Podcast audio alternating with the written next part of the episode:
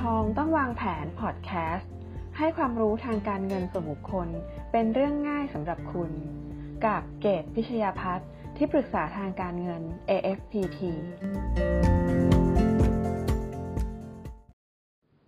สวัสดีค่ะ มาพบกับเกต EP ที่ 5 แล้วนะคะ วันนี้นะคะเราก็จะมาพูดถึง Asset 3 อย่างที่เราต้องมีห่ากอายุยืนถึง 100 ปีค่ะ ได้จินตนาการกันไหมคะว่าเรามีโอกาสที่จะอายุถึง 100 ปี ที่ผ่านมาเราก็มีการพูดคุยนะคะว่าอายุขัยเฉลี่ยของคนไทยก็ปรับเพิ่มขึ้นเรื่อยๆนะคะเราได้เข้าสู่สังคมผู้สูงวัยไปเรียบร้อยแล้ว แล้วก็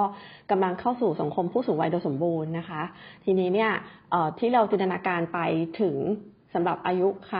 ของตัวเองหลาย ๆ ท่านก็ก็เริ่มเริ่มมองที่อายุ 80 แล้วนะคะ ที่ผ่านมาเนี่ยอาจจะมองว่าแบบ สักหกสิบเจ็ดสิบอะไรอย่างเงี้ยนะคะ ตอนนี้หลาย ๆ คนก็เริ่มคิดแล้วว่ามันเป็นไปได้ที่จะอายุถึงแปดสิบเรายังเห็นคนอายุเจ็ดสิบเดินคล่องแคล่วนะคะ ยังใช้ชีวิตสนุกสนานอยู่เลยนะคะ ดังนั้นอายุ 80 ก็ก็ไม่ได้แก่เกินไปนะคะ แต่วันนี้เนี่ยมีการพูดถึงอายุไขเฉลี่ยที่ 100 ปีกันแล้วนะคะ หลายๆท่านอาจจะนึกเถียงในใจนะคะ ก็ตอนนี้มันมีสถานการณ์โควิดนะ ว่าเอ๊ะเราจะอายุยืนถึงขนาดนั้นไหมนะคะ แต่จริงๆดูตามสถิติจริงๆ ทั้งทั่วโลกเลยนะคะ การติดเชื้อก็ก็แพร่แพร่กระจายไปมากมาก ๆเลยนะคะ แต่ว่าอัตราการเสียชีวิตก็ก็จัดว่าน้อยนะคะ มันก็จะมีผลกระทบกับคนที่ที่ร่างกายอ่อนแออยู่เดิมแล้ว มีโรคประจำตัวอยู่แล้วนะคะ แต่ว่าทุกคนต้องช่วยกันระวัง เพราะว่าจะไม่ได้จะได้ไม่เป็นต้นเหตุในการแพร่ เป็นพาหะในการนำนำนำเชื้อโรคไปสู่คนที่อ่อนแอกว่าใช่มากกว่านะคะ แต่อัตราการตายน้อยมากเลยนะคะ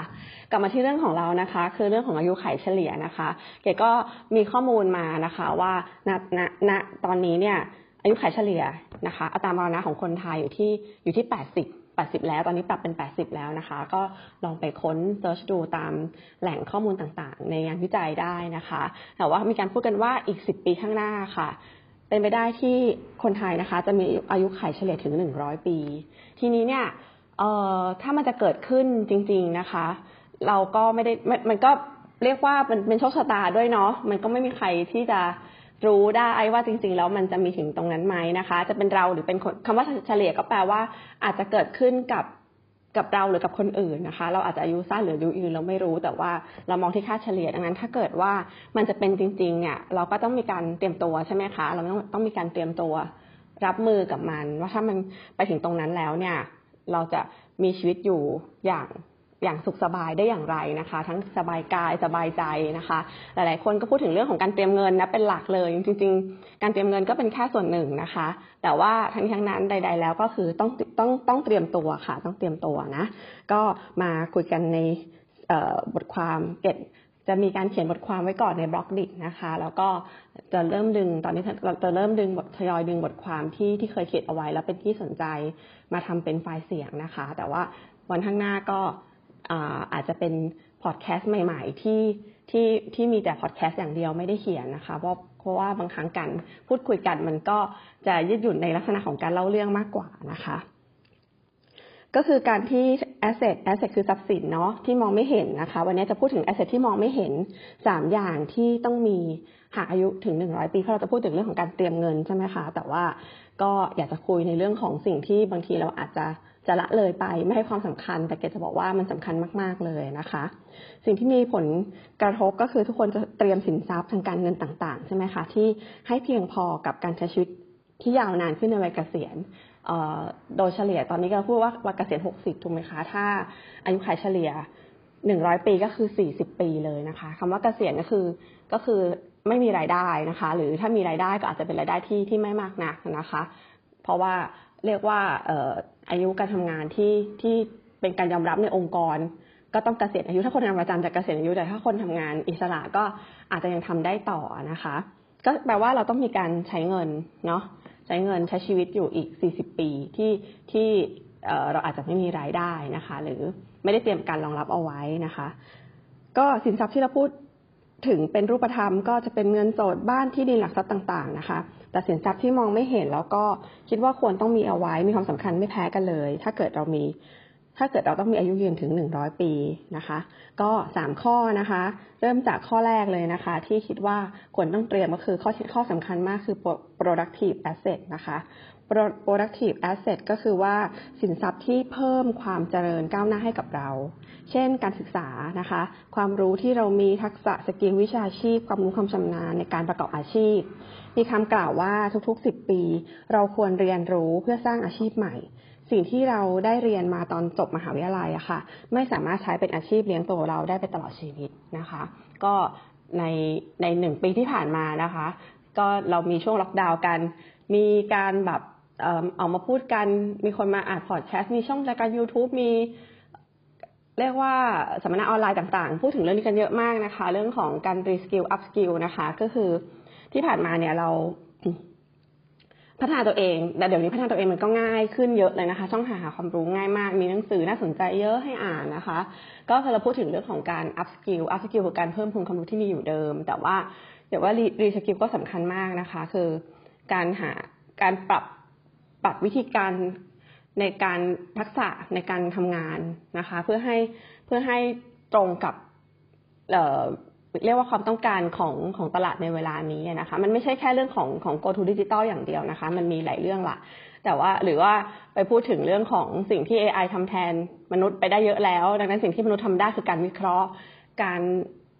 การพัฒนาความสัมพันธ์ หรือการสื่อสารอะไรต่างๆที่ทำได้ดีมากกว่า AI อะไรประมาณนี้นะคะ ก็คือทั้งหมดอยู่รวมใน productive asset นะคะ อยากให้ทุกท่านให้ความสำคัญให้ความใส่ใจนะคะว่ามันก็ที่เราเรียนจบมานานมากแล้วจากมหาวิทยาลัยนะคะ ไม่ว่าปริญญากี่ใบก็ตามเนี่ย ถ้าเราไม่พัฒนาตัวเองหรือปรับตัวให้เข้ากับเข้ากับยุคปัจจุบันนะคะ ก็อาจจะทำให้เราไม่สามารถที่จะ สร้างรายได้ได้อีกต่อไปนะคะ แต่อย่างน้อยเนี่ยก็คือมันเป็นเรื่องของความสุขด้วยนะ ความรู้สึกว่าเรามีคุณค่าในตัวเอง ยังมีคนยอมรับเรา มีคนยังเห็นคุณค่าเห็นความสามารถเรา ยังต้องการความช่วยเหลือจากเรา หรืออยากจะร่วมงานกับเราเนี่ยมันก็มีส่วนด้วยนะคะ มันก็เหมือนปลุกไฟในตัวแหละนะคะ ดังนั้นการเรียนรู้ตลอดชีวิตเนี่ยเป็นเรื่องสำคัญ แล้วก็ทำนอกจากพัฒนาตัวเองให้ให้เราอยู่รอดแล้วเนี่ย มันก็น่าจะเป็นเรื่องของของจิตใจด้วยนะคะ ที่ทำให้เรามีความสุขแล้วมีความภูมิใจในตัวเองด้วยนะคะ ข้อแรกนะคะ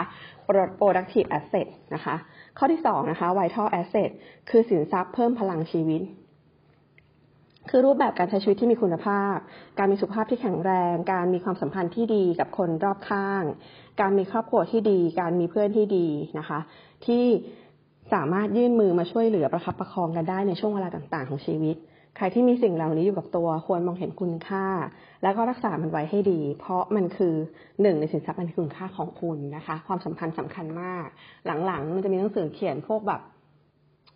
ให้เราให้เราแคร์คนน้อยลงอะไรประมาณเนี้ยเนาะตัดสัมพันธ์กับคนรอบข้างมันมีบ้างนะมันเริ่มมีแนวแนวแบบนั้นนะคะ คนเราเริ่มเริ่มอยู่เดี่ยวมากขึ้นเนาะหรือว่าเราคิดว่ามันมีโซเชียลโซเชียลมีอะไรที่จะหล่อเลี้ยงจิตใจเราดู Netflix ไปหรือ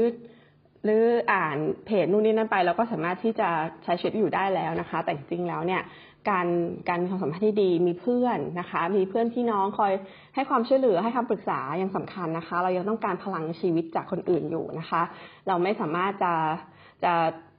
ให้กำลังใจตัวเองได้จากจากการเสพสื่อต่างๆ ได้เพียงพอนะคะ บางครั้งเออเกดก็นั่งทำงานในออฟฟิศเงียบๆแล้วก็รู้สึกว่าแบบไม่มีไอเดียอะไรรู้สึกมันเงียบเกินไปอย่างเงี้ยบางครั้งก็ชอบไปนั่งในร้านกาแฟ โดยที่ไม่มีใครรู้จักเราอะเนาะแล้วก็ ทุกอย่างก็หมุนๆไปรอบๆตัวอะค่ะ แต่ว่าเรากลับที่จะมีสมาธิคิดนู่นคิดนี่ได้ เราก็รู้สึกว่าเราเพลิดเพลินไปกับการนั่งมองสิ่งต่างๆ รอบตัวอะไรประมาณเนี้ยนะคะ ก็เลยนั่งถามตัวเองว่ามันมันมันมันคืออะไรจริงๆก็คืออย่าคิดว่าเราเรายังต้องการการรับพลังงานจากคนอื่นอยู่นะคะ ดังนั้นมันุษย์เป็นสังคมนะคะแต่ที่ที่ที่มันมีหลายทฤษฎีว่าให้ให้เราแบบไม่ต้องแคร์คนมากไปคือบางครั้งเราอยู่ในในยุคที่ ทุกคนแสดงความคิดเห็นคิดเห็นออกมาได้หมดเลย เราได้ยินความคิดในหัวของทุกคน เช่น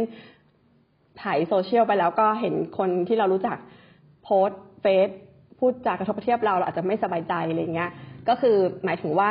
ถ้าเราอยู่ในคนหมู่มากเราอาจจะ ถ้าเราแยกแยะไม่ได้เราอาจจะรู้สึกไม่ไม่มีความสุขมากนัก เพราะว่าเรา เราแคร์คนอื่นเยอะไปนะคะ ก็ให้โฟกัสคนกลุ่มเล็กลงอะไรประมาณนี้ใช่ไหมแต่ว่ามันไม่ถึงกับบางคนก็คือสุดโต่งเกินไปอะค่ะก็ก็ก็ถึงขนาดที่แยกตัวออกจากสังคมเลย แล้วก็แล้วก็ลดการติดต่อคนอื่น ซึ่งซึ่งมันอันนั้นก็มากไปเอากลางๆนะคะ เขาคงเน้นว่าให้เราเราคัดเลือกคนดีๆ รอบตัว แล้วก็แล้วก็แคร์คนรอบข้างนะคะ ให้ความสำคัญกับคนใกล้ชิด แล้วก็คนที่มีความสำคัญกับเรานะคะ แต่ยังไงแล้วเนี่ยเราก็ต้องมีความสัมพันธ์ที่ดีกับคนรอบข้างนะคะ ก็คือนกไม่มีขนคนไม่มีพวกใช่ไหมคะขึ้นที่สูงไม่ได้นะคะ เราไม่รู้ว่าวันหนึ่งวันใดจะต้องขอความช่วยเหลือจากใครนะคะ ดังนั้น vital asset นะคะสินทรัพย์เพื่อพลังชีวิตเนี่ยคือรูปแบบทั้งหมดเลยทั้งทั้งชีวิตที่มีคุณภาพสุขภาพดีนะคะ ออกกำลังกายนะคะ คิดว่า New Year Resolution ของหลายๆคน ก็คือเรื่องออกกำลังกายที่ปีที่แล้วอาจจะแบบ ทำไม่ได้ปีนี้จะทำได้อีกอะไรเงี้ยนะคะ ก็ก็เป็นกำลังใจให้นะคะ การกินอาหารที่ดีต่อสุขภาพนะคะ แต่จะคิดว่าเรื่องของความสัมพันธ์เนี่ยสำคัญมากนะคะ อยากให้คนให้ความสำคัญแล้วก็รักษามันไว้ให้ดีนะคะ ข้อที่สองนะคะ ข้อที่สาม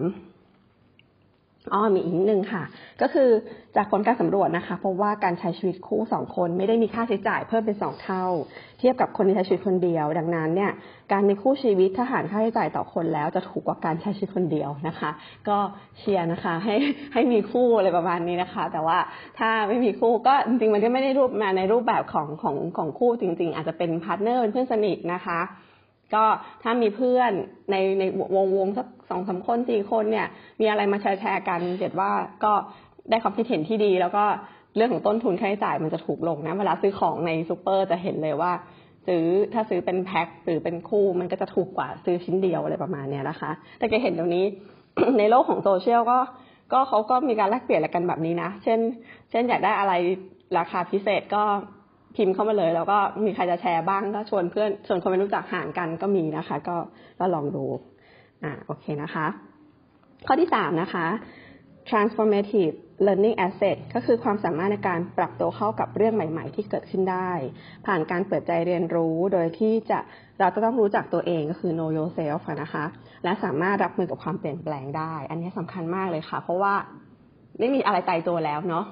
ถ้าเราทำใจว่างๆสบายๆยืดหยุ่นนะคะ แล้วก็มองทุกอย่างอย่างไม่ไม่ตัดสินนะคะ ไม่ตีกรอบไม่ยึดติดกับสิ่งเก่าๆที่ผ่านมา แล้วก็ไม่กลัวในสิ่งที่จะเปลี่ยนแปลงมากเกินไปนะในอนาคตหมายถึงว่า บางบางทีก็รู้สึกว่าโอ้ที่ผ่านมามันเซฟโซนและปลอดภัย หรือที่ผ่านมามันมีแต่เรื่องเลวร้าย คืออะไรก็ตามที่ผ่านไปแล้วอะค่ะ อย่าเอามาตัดสินสิ่งที่เกิดขึ้นในอนาคต แล้วก็ แล้วก็กังวลมากไปเนาะอยู่กับปัจจุบันทีนี้ก็คือ มองความเปลี่ยนแปลงในปัจจุบันเป็นเรื่องธรรมดานะคะ ก็คือความเปลี่ยนแปลงมันคืออมตะเนาะจริงๆแล้วสิ่งที่อมตะคือความเปลี่ยนแปลงนี่แหละนะคะ ความสามารถในการปรับตัวเข้ากับเรื่องใหม่ ๆ ที่เกิดขึ้นได้เนี่ย ก็จะสามารถรับมือความเปลี่ยนแปลงได้ แต่ว่าโดยที่อย่างน้อยเนี่ยเราต้อง know yourself นะต้องรู้จักตัวเองว่าเราเป็นคนประเภทไหน ชอบไม่ชอบอะไร เราก็จะเลือกเสพเลือกอยู่กับสิ่งที่ที่เราชอบได้นะคะ ก็ไม่ถึงขนาดว่าพาตัวเองเข้าไปในจุดที่เราอึดอัดนะคะ ก็น่าจะพอรู้แล้วว่าอะไรที่ ทำให้เรามีพลังงานกระตุ้น energy ให้กับเรานะคะศาสตราจารย์ในแพทย์วิจารณ์พาณิชท่านกล่าวไว้ว่า ปัจจุบันนะคะ ทักษะในการร่วมมือนั้นสำคัญกว่าการแข่งขันนะคะอันนี้ประโยคที่ชอบมากสังเกตสังเกตว่าเดี๋ยวนี้คือ คือทุกคนจะใช้การโคกันเป็นเรื่องหลักนะก็ไม่แข่งกันแล้วนะคะ อะไรที่มันมีจุดร่วมแล้วมา แชร์กัน แล้วก็แบ่งผลประโยชน์กันได้ แล้วก็สร้างความเข้มแข็งให้มันแข็งแกร่งขึ้นเขาก็ทำนะคะหรือทำธุรกิจก็ใช้เอาซอร์สเป็นหลักละ ไม่ได้ทำเองทั้งหมดนะคะ ดังนั้นเนี่ยทั้งหมดที่พูดมาก็คือ ถ้าเรามีทักษะสามอย่างเนี้ยค่ะ เราน่าจะใช้ชีวิตต่อไปได้อย่างอย่างมีความสุข แล้วก็ไม่ว่าอะไรจะเกิดขึ้นเราก็สามารถที่จะปรับตัว แล้วก็รับมือกับมันได้ แล้วก็อยู่ที่เราเรามองด้วยนะคะ ว่าว่าเราจะรู้สึกกับเรื่องเหล่านี้ยังไงนะคะ แอสเซททั้งสามทั้งสามข้อเนี่ยถ้าเกิดเราสามารถหามันมาได้รักษาได้แล้วก็เพิ่มคุณมันได้นะคะ ก็เชื่อว่าหากหากเราเป็นคนโชคดีหรือโชคร้ายก็ไม่รู้เนาะมีอายุยืนถึงหนึ่งร้อยปี แล้วก็จะเป็นคนที่ใช้ชีวิตอยู่ได้อย่างมีความสุข คุณหญิงจำนงศรีหานเจนลักกล่าวไว้ว่า ถ้าเลือกได้ไม่อยากอยู่ถึงร้อยปี เพลงที่ยาวเกินไปก็ฟังไม่เพราะ หนังที่ยาวเกินไปก็น่าเบื่อ ชีวิตก็เช่นกันค่ะ มันเหนื่อย แต่ถ้าต้องอยู่แล้วก็พยายามปรับตัวเตรียมใจให้ทุกข์ให้น้อยที่สุด สุขให้มาก อายุหนึ่งร้อยปีจะเป็นของขวัญหรือคำสาปอยู่ที่ตัวเราว่าจะเตรียมพร้อมและปรับมือรับมือกับมันมากน้อยแค่ไหนนะคะ คิดว่า EP นี้ก็น่าจะให้ไอเดียอะไรกับทุกท่านบ้างนะคะ ในเรื่องของของมุมมองแนวคิดว่าหากเราเป็นคนโชคดีหรือโชคร้ายที่ไม่รู้อายุยืนถึงหนึ่งร้อยปีแล้วเนี่ย ลองไปเตรียมแอสเซทสามอย่างนี้ดูนะคะ อย่ามุ่งหน้าหาแต่แต่ทรัพย์สินที่เป็นเงินทองนะคะ อันนั้นก็สำคัญเนาะแต่ว่าทรัพย์สินที่มองไม่เห็นสามข้อนี้ก็สำคัญเช่นกันนะคะ ขอให้ทุกท่านโชคดีนะคะ แล้วก็ฝากกดติดตามเกตในช่องทาง YouTube Channel ด้วยนะคะ ก็เดี๋ยวจะมีลิงก์อยู่ใต้ในพอดแคสต์นี้ด้วยนะคะ ขอบคุณนะคะ สวัสดีค่ะ แล้วพบกันใหม่ EP หน้าค่ะ